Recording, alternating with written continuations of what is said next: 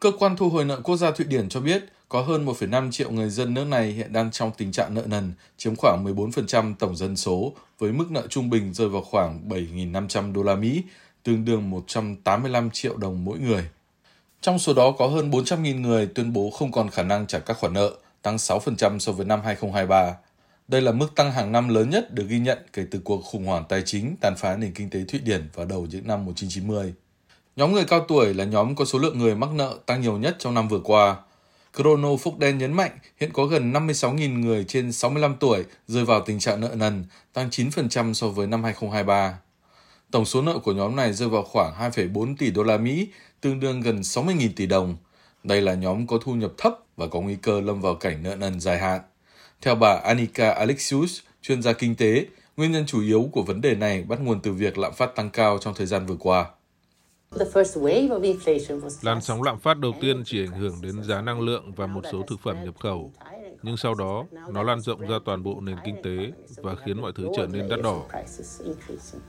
Trong bối cảnh khó khăn đó, ngày càng có nhiều người cao tuổi ở Thụy Điển lựa chọn sử dụng những mặt hàng kém chất lượng hoặc giảm giá để giảm thiểu các chi phí sinh hoạt.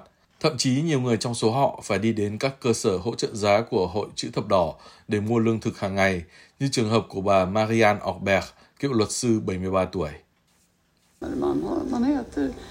Mọi người đã thay đổi thói quen ăn uống. Ngày nay, chúng ta ăn uống khác đi để có thể sinh tồn. Và những sáng kiến như thế này rất đáng trân trọng.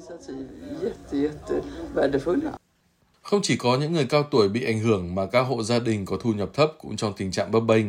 Số liệu của Hội chữ thập đỏ Thụy Điển cho thấy có 1 phần 8 các hộ nghèo hiện đang phải vật lộn với các khoản phí liên quan đến con cái cũng như các nhu yếu phẩm thường nhật. Trong năm 2023, hội cũng ghi nhận nhiều hộ gia đình bị buộc phải rời khỏi nơi sống vì không chi trả được tiền thuê, gây ảnh hưởng đến hơn 600 trẻ em. Các tổ chức từ thiện cho biết đã phân phát hơn 4.000 tấn thực phẩm và quần áo trong năm vừa qua.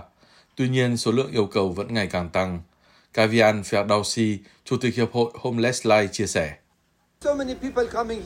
Ngày càng có nhiều người đến để ăn sáng. Trong 13 năm điều hành hiệp hội, tôi chưa bao giờ thấy nhiều người như vậy. Chúng ta đang sống tại một quốc gia giàu có, nhưng xã hội ngày càng nghèo đi và mọi người cần sự giúp đỡ.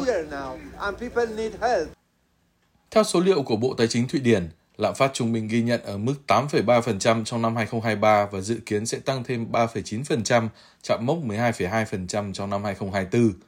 Tuy nhiên, ngày 15 tháng 1, Bộ trưởng Tài chính Thụy Điển, bà Elizabeth Wanterson, ước tính rằng chính sách mà chính phủ của bà đang theo đuổi, đặc biệt là việc giảm thuế năng lượng, đã có tác dụng giúp làm chậm lạm phát. Bà cũng cho biết thêm, chính phủ đang cân nhắc việc giảm các khoản thuế khác như thuế thu nhập trong năm 2024.